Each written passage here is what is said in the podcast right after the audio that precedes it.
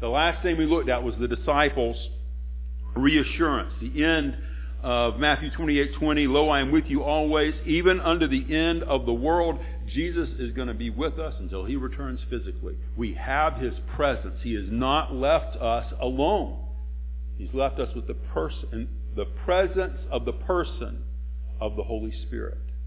So today, my plan is to look at what I consider one of the most difficult portions of our New Testament.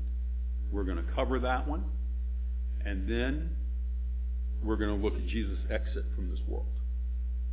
So, let's have a word of prayer, and we'll look at our new text. Our Father, I thank you for your goodness. Lord, I thank you that you love us. I thank you that you are interested in us. God, thank you for being willing to use us and for, Lord, working with broken people like us. I thank you for your power that you can, you can accomplish these things.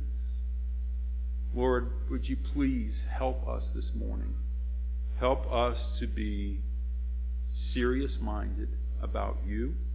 Help us to be able to block out the distractions of this world and to focus our attention on you. God, I, I ask that you would allow your Spirit free rein to minister to us and to apply your word in each of our lives where we need it most. Change us as a result of our time here. God, I, I ask for your help as I preach. Please keep me from error. Help me not to be a distraction to the truths that you desire to have taught.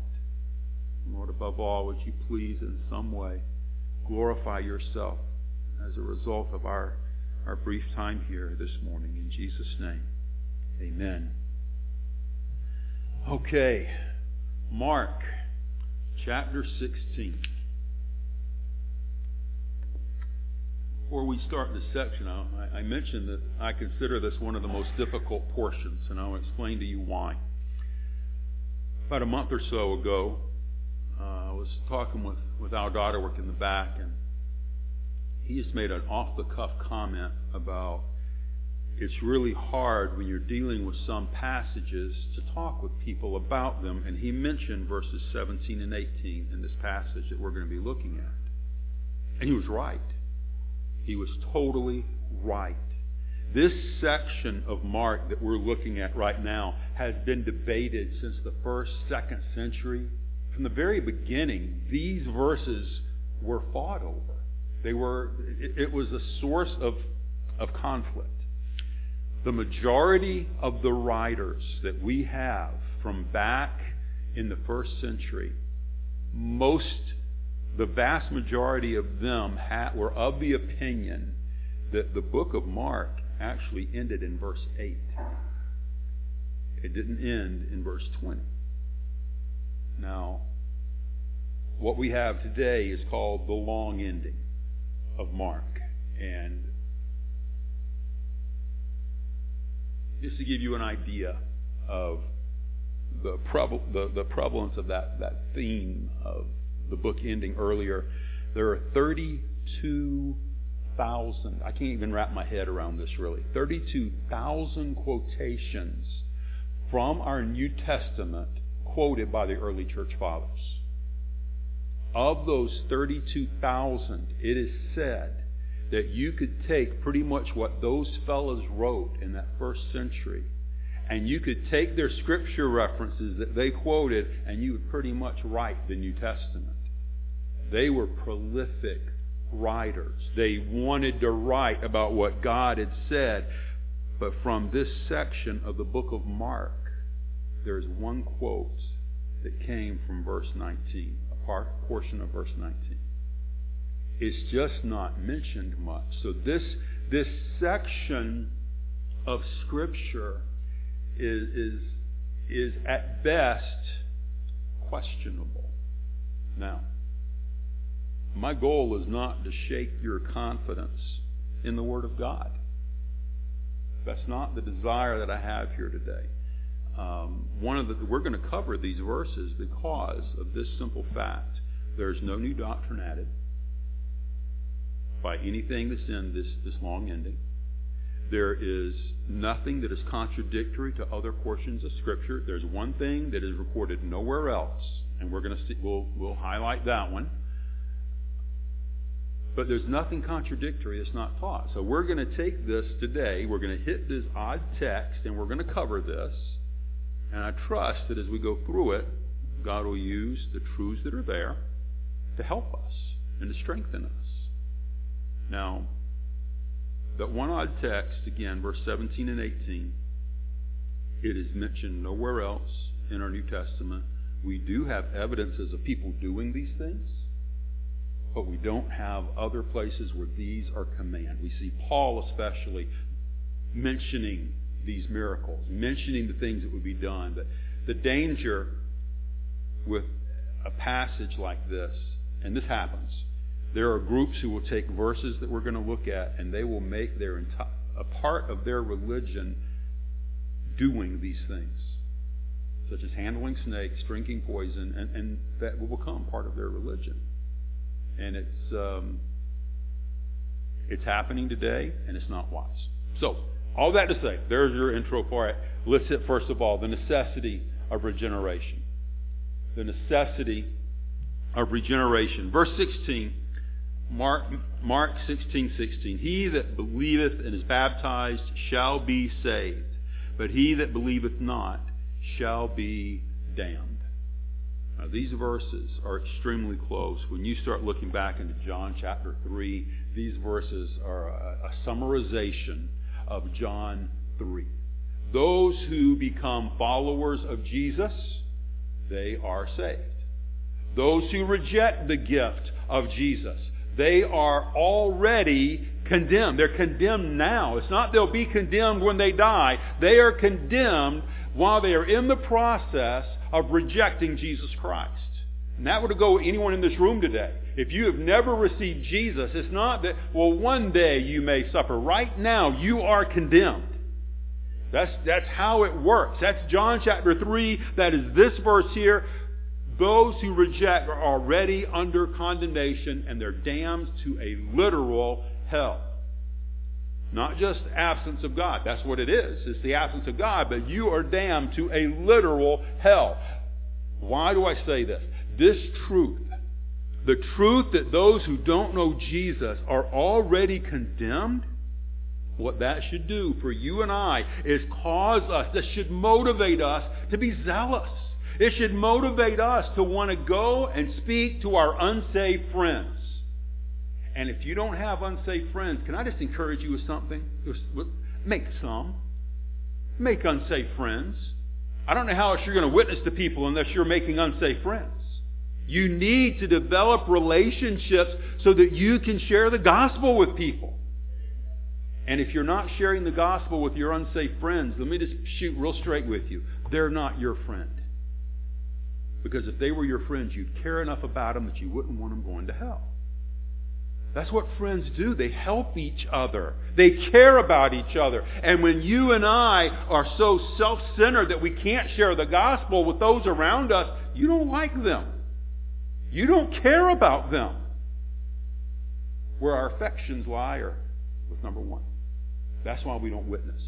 We need to be actively engaging people with their need of a Savior. That's our job. This is a truth that every one of us needs to internalize. I wish I could give you a pill and, you know, here, boom, you're there now. I wish I could give me a pill and I'm there now. I can't do that. You and I need to submit ourselves to our Lord and be willing to obey Him and be willing to follow Him. That's what we have to do. But he says here, excuse me, he that believes and is baptized. Now this verse is one of the ones. Acts has a lot of them. But this is one that people will turn to and say, okay, in order to be saved, you must be baptized. It's called baptismal regeneration. There are churches in our area today that are teaching this heresy. It's wrong. We are not, baptism is a work. I can dunk anybody. I can, it doesn't matter who you are. I can get you wet, but I can't get you saved. You need to have a moment in time when you come to Jesus Christ. Baptism is closely related to it because it's an outward profession of the inward transaction that's happened. And that's what we do. So he said, whoever is saved and whoever is baptized. Now, Are there any scriptural references that help us with this? That would tell us, no, you don't have to be baptized in order to be saved. How about thief on the cross? He wasn't baptized. And if Jesus if he went to heaven not baptized, then you don't have to be baptized to be saved. And Jesus said, This day you'll be with me in paradise. So it's going to happen. So baptism is not a necessity. Baptism is a commandment, and you and I need to be obedient to that commandment. So, Jesus showed that in his example.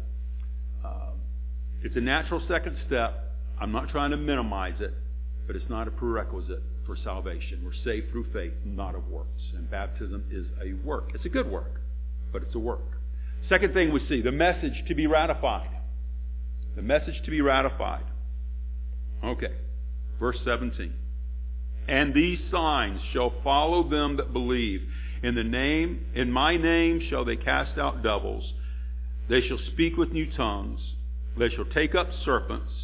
This is the part that's nowhere else. And if they drink any deadly thing, it shall not hurt them. They shall lay hands on the sick, and they shall recover. Now, these sign gifts, they're mentioned in Acts numerous times. We have them listed in the epistles, and there's there's different views. I understand this on the sign gifts. You've got one extreme. I would say I'm on neither extreme, but you've got one that says God has done away with sign gifts and he cannot, he cannot do them again. He's not, it's not possible. You've got the other side.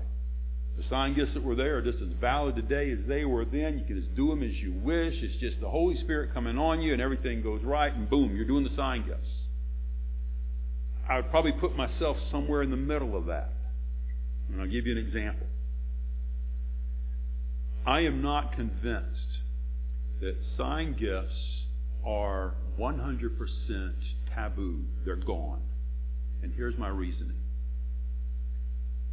If we have a missionary leave here, go to a land, to a country that they can't speak that language, and if God chooses for whatever purpose he wants to, if he chooses to give that person the ability to speak to someone in a tongue that they have never learned, I don't see anything in Scripture saying that God has his hands tied and that he's not able to do that. I would say it's not normal. This is not the process that we see people wanting to minister to others going through. We still see language school happening. We have this ability. These gifts, they were made for the primary purpose of validating these new religious leaders who were coming onto the scene and giving them a, a measure of authority with the people around them. They were showing that these guys are for real. That's why God allowed them to be able to do these signs. But I'm not going to say that God has tied his hands necessarily, and this can't happen, because I don't see that in our Bible. I see that it's not normal based on history, but I don't see that it is forbidden based on the Scripture. Does that make sense? Okay. Um, but we need to be cautious with this. It is definitely not the norm. So let's just look at some of these that he mentions. The first one, casting out demons. Do we see this happening in our New Testament? We definitely do. And I'm not going to say that can't happen today. There is no command for this to happen on a regular basis today. There's, it's not commanded to go and do exorcisms. But I'll tell you what, we saw the, the apostles do it. We saw the apostles freeing people from their bondage. It happened numerous times. Acts 5.16 is one of them if you need a reference for that. Uh, they were told to, in verse 2, to speak with new tongues. Speak with new tongues. Um, not going to spend a lot of time going over this. I will say this. In Acts 2, when that happened, the people were all surprised because they heard every man speak in his own what? Language. That's what they were speaking in. These were known tongues that somebody who had never learned before could all of a sudden speak. And yeah, that was miraculous. That's what surprised them all. It's not the gibberish that we have common in the Pentecostal movement today. It is a known tongue that was used, and that's why I'm saying I'm not convinced that it, it is necessarily forbidden. God can do whatever he chooses to do. And he hasn't tied his hands in that, in that regard. Third one we have here is that uh, people would take up serpents. The only time I see this listed in our New Testament is when Paul was shipwrecked on Miletus. A snake came out of the wood. It bit him. He shook the thing off. He got rid of it, and the people would just sit around and watch for him to die. He should have been dead. Well, we have an example where he didn't.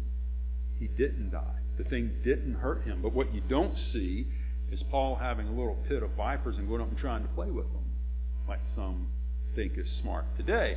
That's not what he did. This was a snake bit him, and he was protected. Same with that next thing, and again, this is the only time that I can that I can find that we have this in our New Testament. If they drink any deadly thing, it shall not hurt them. I see that nowhere else in our Bible. I see no examples of that in our Bibles. I, I have no idea where this came from. Now, is it possible that that happened with some of the early apostles as people were trying to kill them? Yes, it's definitely possible. Maybe there is something that is not recorded, and that is what Mark or whoever would have tacked something on at the end, whichever way it may be. Maybe that was there was an incident that they were remembering. I don't know, but this is the only time that we have this um, given to us in our New Testament. Last one is healing. the end of that verse, there's healing. And again, used by the apostles multiple times. God did choose to use most, maybe all, maybe all of these, these early sign gifts to confirm his message. He chose to do it that way. He gave his supernatural power in such a way that he had promised so that his message would be furthered. That's what he wanted to do. And listen, here's, here's the encouraging thing for me. The same power that gave supernatural abilities to these apostles is the power that's working in you and me today. Acts 1.8, we're going to see this in a couple of weeks. We have the power of God. It's the same power that rose Jesus from the dead. We have the power of God working in us, enabling us, helping us. We have His power. And as we go through this, I trust that you'll be bringing that back to your mind. Look, I have no excuse. I've got the power of God helping me. Therefore, I need to get busy desiring to serve Him. Look at the third thing, the promise of the Paraclete. the promise of the Paraclete. Go to the book of Luke for this one, and this is where we'll end up. Book of Luke, last chapter, 24, verse 44. At this point, the disciples, they've gone back down to Jerusalem. They're meeting Jesus there. This is where Jesus is going to leave them. It's where he's going to go back to heaven. His ascension is going to happen. But he's meeting them in, meeting them in Jerusalem and that'll be their, his last hurrah, if you will. So let's look at the first thing. Jesus' reminder, verse 44. And he said unto them, These are the words which I spake unto you while I was yet with you, that all things must be fulfilled, which were written in the law of Moses and in the prophets and in the Psalms concerning me. So he mentions the whole Old Testament, the law, the prophets, the Psalms. That refers to the entire thing. And it's like that whole Old Testament is like one big finger, and it's all pointing right at Jesus. Jesus is saying, I'm the one that all of this is looking forward to. I'm the one that's fulfilling all of these prophecies. And notice he says here in, that, in, in verse 44, all of these things must be fulfilled. He did not say all of these will be fulfilled. He said they must be fulfilled. It's not just a happenstance thing that, oh yeah, it'll be fulfilled. No, they have to be. God's integrity is on the line. If His Word does not fulfill itself, if He is not, if Jesus is not the answer to the Messiah, the prophecies of the Messiah, then God failed.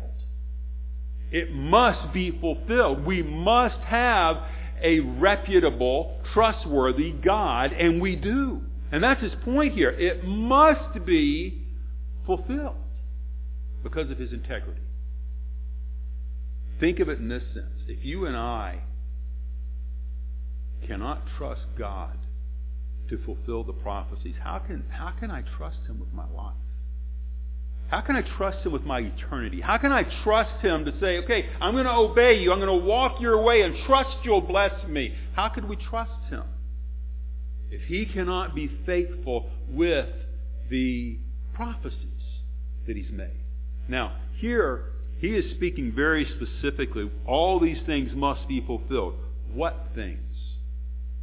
They were anticipating, you remember, one coming of the Lord. They anticipated Jesus coming, setting up shop, wiping out the Romans, ushering in the Jews, and everything is happy. That's their anticipation. They didn't get it. Jesus had to go back and help them to see that the prophecies talked about a suffering Messiah. The prophecies talked about a crucifixion. The prophecies were a resurrection. The prophecies went over all the betrayal, all, ever, all of this. The prophecies have hit. And what Jesus did is he showed them all of these prophecies. Now, why would he do that? This is, this is not a, okay, guys, I told you so. This is not an in your face that he's looking at them and trying to say, look, I told you all this is going to happen. He's saying, look, guys, you can trust me. Look at the prophecies. I told you this would happen. You can believe what I'm telling you. You can follow me. And what he's doing for us is he's showing us very clearly he is dependable. He is trustworthy. You and I can count on him to live our lives by. It's worth following this book because he's worthy of that. He's trustworthy. And the disciples, we saw this. As you read through Acts, you see, and through history, the disciples committed their lives to him. They committed their lives based on these teachings, and they followed him, most of them to the death. Again, this is what we need to do because he is worthy. That's his reminder. Look at his revelation. Jesus' revelation, verse 45. Then opened he their understanding, that they might understand the Scriptures. And he said unto them, Thus it is written, and thus it behooved Christ to suffer and to rise from the dead the third day, and that repentance and remission of sin should be preached in his name among all nations, beginning at Jerusalem. Okay, I like that first phrase because it, it, I like the wording of it. He opened their understanding. That word understanding, talking about their minds. Uh, I mean, think about this. He couldn't just. It wasn't just that Jesus could read their minds. He could illuminate their minds. He can make their minds work, just like He does with you and me. He can make their minds work. But this word that He uses here he opened their understanding. That word understanding, the literal meaning of that is to send together or to bring together. And I've used this phrase before. It makes sense to me. He helped them put all the pieces together. He sent it all together. Everything, he, he caused it to make sense. For whatever reason, they were not able to get it all. They weren't able to grasp the whole big picture of how the Old Testament all pointed to Jesus. They weren't getting it, and He helped them put the pieces together. That's encouraging. And that's what He does with us often. He helps us to understand His Word. Now, here, I would say with them, He was primarily helping them understand this first coming, second coming, how the different his different appearances were going to happen. He helped them to understand that he was the suffering Messiah. Some people teach that this verse was just for those men. It was just for these apostles. Only certain, and you'll see where the heresy is with this, only certain people have the ability to be able to understand the Word of God and tell it to other people. Now, I'll agree with that to the point of the natural man doesn't understand. But I want to encourage you to get that mindset out of your mentality. There is nothing special that has been a God given ability to anybody that uh, another believer doesn't have. The Holy Spirit can quicken His Word to every one of us. It's not just for the select few. Now, I did have one person come to me and they said, Look, I'm struggling with this. Why is it that the Scripture is supposed to be able to be understood by believers, and when I read the Scripture, there's a lot of it I don't get? Well, keep this in mind. There are passages in this Bible that godly people debate left and right. And they just don't, it's not clear. There are parts that are just really, really hard to understand. And if you think that, that, that I can stand up here and just start chatting away off the cuff, you're dreaming. It takes a lot of time to go in and start studying out what do these words mean. Because I look at it at first and I'm thinking, oh my, I got to come up with something with this. This is hard. It takes study. It takes work. So if you're anticipating that you know salvation is a pill that we take and all of a sudden all the scripture is crystal clear, you're in a dream world. It takes work. Here's what you have though. You have the Holy Spirit of God helping you. You have God's Spirit desiring to teach you, and, and better yet, helping you apply the scriptures that you know and reminding you, hey, Christian, here's what Jesus said. You need to follow him. That's what the Holy Spirit does. He reminds us of what we're supposed to be doing, and he might say he pushes our buttons, puts us where we're supposed to be, gets us back into line because we're thick headed, stubborn people. That's how we are. So it takes a lot of work. So, but Jesus is revealing it. Notice in verse 46, he uses this word, it behooved. That goes right back to that same concept. It was a must. It wasn't just, yeah, Jesus could do it if he wants. No, it behooved him. He had to do this. There were no options. Jesus had to suffer. He had to die. The scripture had to be fulfilled for the integrity of God. And I would suggest he's probably referring back to passages like Isaiah 53, Psalm 22, that are just so crystal clear about we have a suffering Messiah. And there's a lot of other passages like that. Those are just a couple of big ones. So, we know the Scripture prophesied. We have a suffering Messiah. He would be rising from the dead. But then he said, that repentance and remission of sins would be preached. Repentance. This is revealed in the Old Testament to them as he's giving them their marching orders. And here what we're seeing is Luke's version of the Great Commission. So we've got Great Commission again. Let's just look at the aspects of it. The first one I want you to see is the second. We're going to skip the first. Uh, verse 47, that repentance and remission of sins. That's the one I want to start with remission of sins. This is the concept of pardon, of forgiveness. And what I would suggest to you is that this is our greatest need today. This is what people today need more than anything else. They need to be forgiven because we are already guilty. We are bound, as unsaved people, we are bound for hell. We need forgiveness. That is our greatest need, because without it, we're doomed. So he said we, he wants us to preach this remission, this forgiveness. He also wants us to preach repentance. Repentance, I've used the phrase many times, to cha- a change of mind. It's more than a change of mind. Repentance is a change of direction. Repentance is I am I'm, I'm heading this direction And now I'm going to leave my flesh. I'm going to leave the world. I want to serve Jesus. This is when salvation has happened. Because Jesus said, You want to serve me? You deny yourself, you take up your cross, you follow me. It is not, I know I'm harping on this, it is not you need to pray a prayer. Anybody can pray a prayer. I prayed a prayer when I was little, and it, best of my knowledge, it didn't work because I was doing it to please parents. You know what? I wasn't serious about serving Jesus. I wasn't serious about giving my life to Jesus.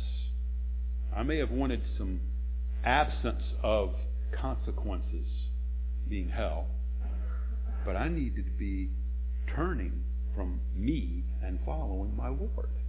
And that's what he requires. He wants us preaching repentance. That repentance will result in works. You remember when, when John was baptizing? And he said, he, he was, he, he, when he baptized he said, bring forth fruit. I'm paraphrasing. Bring forth results in your life that are appropriate for the repentance you're claiming. That's what we're supposed to do. Our lives should show the results of a relationship with Jesus. And if my life's not showing that result, listen, either I am really out of fellowship with Him or I'm not saved. Something's messed up. And he expects us to be preaching repentance. It is a total lifestyle change where we give us over to Jesus. That's, what, that's, that's when salvation has happened. It's us turning from and denying self and following him. So, repentance and forgiveness that goes along with the repentance should be preached. Next word he has there that repentance and remission of sin should be preached. Okay, that word has the is, is the word we have for a herald. You've got somebody above you. You've got a boss. You've got a king, and he's saying, "You go herald my message." That's the word we have. We are to go and herald the message of King Jesus. We are to go and whatever it was Jesus tells us to say, we're to say it. We're to proclaim his message. We're to introduce people to our Lord. That's the job we have. We are to go in his place. Those are some of the best amens I've had in a long time. I'll take them. We're to go in his place, give his message. Get this one. Nothing more, nothing less. Let's not be so busy about dumbing down the gospel to make it more palatable for people and easier for them to receive that we water it down and they don't get the message. Let's give the Word of God accurately and let it fall where it will. God can use His Word. It's to be preached, the next phrase, in His name, under His authority. Jesus is both the object and He's the means of our repentance. Because of who He is, because of what Jesus has done, you and I have this opportunity. This is not something that, you know, we have the right to this, so to speak. Born with it. You and I are given this opportunity because of our faith in Jesus Christ. To pursue forgiveness through any other means is totally worthless. No other means other than Jesus Christ, faith in Him alone, will grant you forgiveness. It can't happen.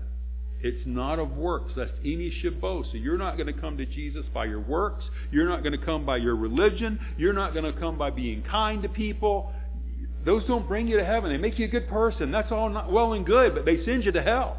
You need Jesus Christ. Repentance and remission of sins. That's what we need. He says to do this for all nations, beginning at Jerusalem. All nations. Every people group in the world is to be receiving this message. Now, I want you to notice something, and you may have heard this. Um, when we're told that we're to begin at Jerusalem then Judea, Samaria, uttermost parts of the world. You know what I'm talking about? Uh, we'll see that next week or two weeks. Jerusalem's not their home. Eleven of the twelve disciples were from Galilee. And if he were saying, I want you to go home and start, he would have said Galilee. He said start in Jerusalem. And I want to suggest to you two things with this. Number one, the gospel, Acts 1.16, is to the Jew first and also to us Gentiles. There's a priority to the Jews. And you and I shouldn't be uh, minimizing that. There is a Jewish priority within the Scripture. Also, Jesus had told them to go down to Jerusalem. That's where they are. Can I just suggest that Jesus just wants you starting to share the gospel right where you are today? It doesn't matter where you are. It doesn't matter where you're going to be tomorrow. I mean, go share the gospel. That's what we're supposed to do. Regardless of where we are, regardless of where your home is, go share the gospel right where you are. Now, that's simple to say. That can be hard to do. Tell what's going to happen. You're going to have some people going to look at you funny if you start trying to get into spiritual conversations with them. They're going to think you've turned fanatic on them.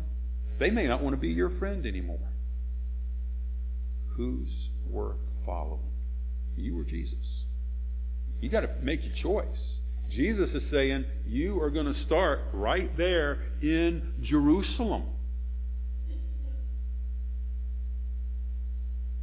If we want to do the right thing, your next decision has to be a right one.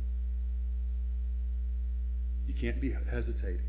Your next decision must be a right one. And that's applicable here for us on this one. Third thing, Jesus' restriction.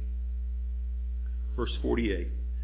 You're witnesses of these things. And behold, I send the promise of my Father upon you. But tarry ye in the city of Jerusalem until ye be endued with power from on high. We can look at that first phrasing in a couple of ways. You are witnesses of these things. You were eyewitnesses. You saw all this stuff. You witnessed it. You experienced it. You saw all these Old Testament truths being fulfilled in me. And that's true. But he's also saying, you're going to be witnesses for me. You are my witnesses.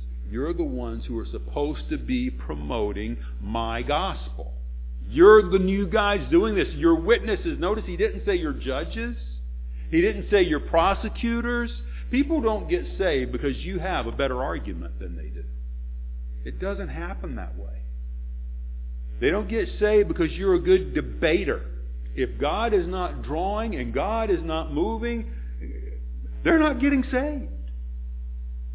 And God delights to use us weak things to draw people to His Son.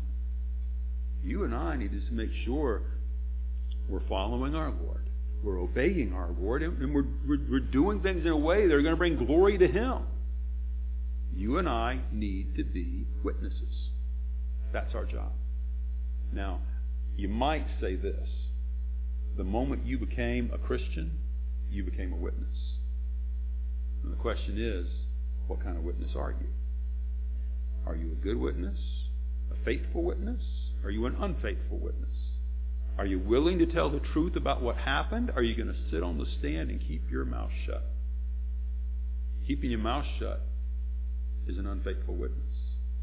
We need to be faithful. Last phrasing he uses here. Uh, he says, Behold, Uh, in verse 49, Behold, I send the promise of my Father upon you. So behold, pay attention. This is big. I send the promise of my Father. Okay, that's the Holy Spirit. He's sending the Holy Spirit to them, just like he promised he would in John 14, 15, 16. He said, I'm going to send you the Spirit. I'm going to, I'm going to let you have him to help you. Here's the point. You can't do this on your own power. You need me. You need me to help you. You need the Holy Spirit. If God's kingdom is going to be advanced, it's not going to happen because we have the best arguments. It's not going to happen because you and I are Mr. and Miss Personality. It's going to happen because the Holy Spirit is working through weak vessels like us, and He's using us. The Holy Spirit needs to do this work, and we need to be asking for His help as we go out and do our job. Because without it, we're hopeless. Here, the Holy Spirit is going to come, and the Holy Spirit is going to help. So these, what we've just seen here, are the last two commands that our Lord gave before he departed this earth. Usually when someone says something and they're on their way out, you might want to listen. It's important. These are his last words. You and I need to further his kingdom by preaching repentance and forgiveness. This is a huge command. It's massive. So we need to remember that as with the privilege we have of being a follower of Jesus, responsibility comes along with that privilege. We are to, we've had the privilege of having our eyes opened. So now we have the responsibility of opening our mouths and witnessing for Him. Let's look at this last part the parting of the Savior. The parting of the Savior. This is the Lord's last hurrah. This is all, this is the last that they get to see Him. And He's leaving this earth until His second coming. Uh, first point under this is His reception into glory. Verse 50. And He led them out as far as to Bethany, and He lifted up His hands and blessed them. And it came to pass, while He blessed them, He parted from them, and He was parted from them and carried up into heaven. So this event is really only recorded by Luke. We have it in the end of Luke, we have it the beginning of Acts, but uh, this is the only person that records this for us. And, and it's a big deal. You have Mark and John mentioning it, but not in this kind of detail. So Jesus, what he does, he leads them out to the Mount of Olives. This is where he was crucified. This is where he's going to ascend. And it, just, it seems like that's kind of a pattern. There's going to be humbling before there's exaltation.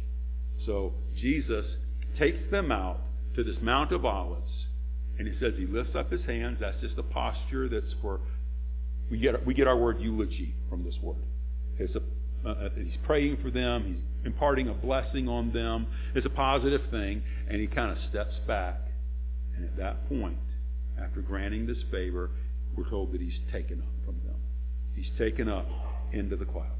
Mark adds in his account that uh, where he's sitting on the right hand of the Father with power and authority.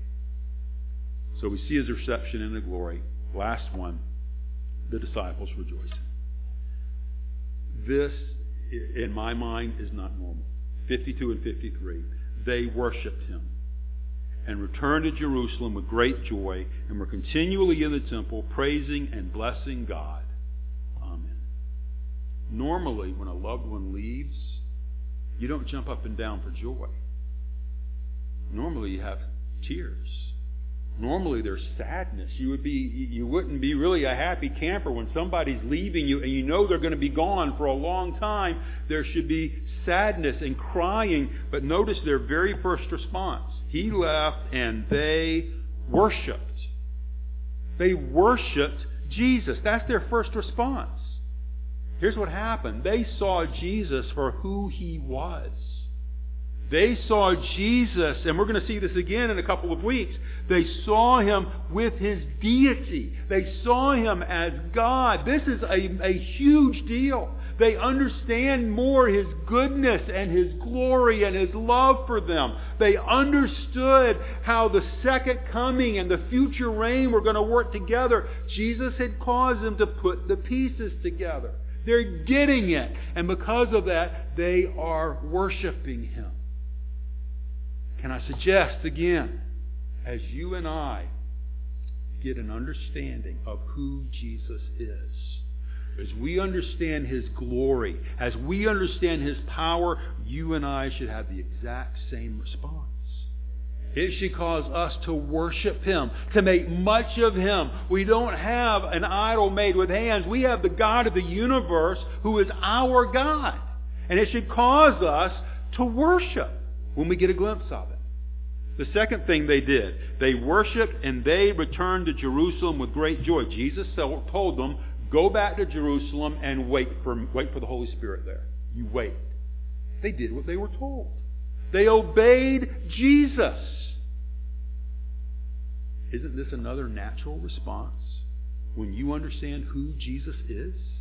When you recognize that He is deity, He's God come in the flesh, and we're accountable to Him, and yet we have a relationship with Him? Our natural response should be to worship Him and then to obey Him. Notice the third response they had. They returned to Jerusalem with great joy. These guys were pumped. They were excited. They just got to watch their Lord get received up into the heavens and leave them in a supernatural way and bless them on their way out, on his way out. They were excited about the fact that their Lord has chosen them, He's using them, He's going to work in them. And maybe, maybe their joy was because they're worshiping and obeying. If you're not in the habit of worshiping the Lord during the week and obeying Him, you're missing the joy that comes in this life. Because it's a joyful life to walk with Jesus. And that's what they're doing here. Now, I would suggest that verse 53 is kind of circular. They were continually in the temple praising and blessing God. The more that you and I worship Him, the more that we obey Him, the more joyful we're going to be, and the more we're going to be continually wanting to praise Him and bless Him, and it just feeds itself. Here's the problem the opposite feeds itself too. As you and I get out of the habit, if you will, of worshiping our Lord, and we decide to do our own thing, you're not going to have the joy that our Lord desires you to have. You're not going to be continually in the temple praising and blessing God. You're going to be more licking your wounds, and you're going to be not a very effective follower of Jesus. We need to start with worshiping Him. And part of our worship is our obedience. And I tell you what, as we go through that process, it becomes a snowball. And that's the avenue that we need to be on.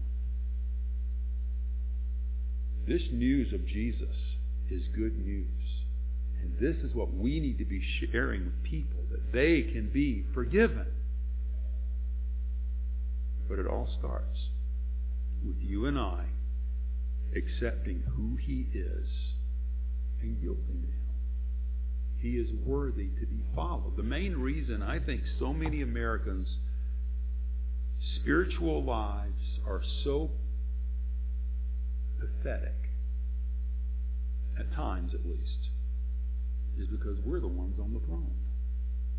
We're the ones calling the shots. We're the one dictating our lives, and Jesus isn't. We're not letting Him have His lordship over us.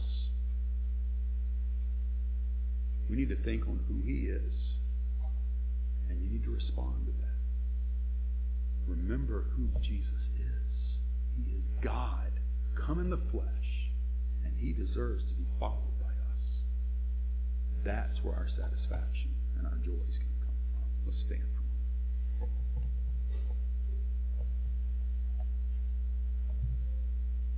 If you're here this morning and you've never become follower of Jesus, that's his desire for you today. He wants you to be his follower. What you need is to be forgiven. You've got sin, and it needs to be dealt with. And the only way you can have your sin forgiven is by putting your trust in Jesus alone. You need to make peace with the God whose judgment you're currently under.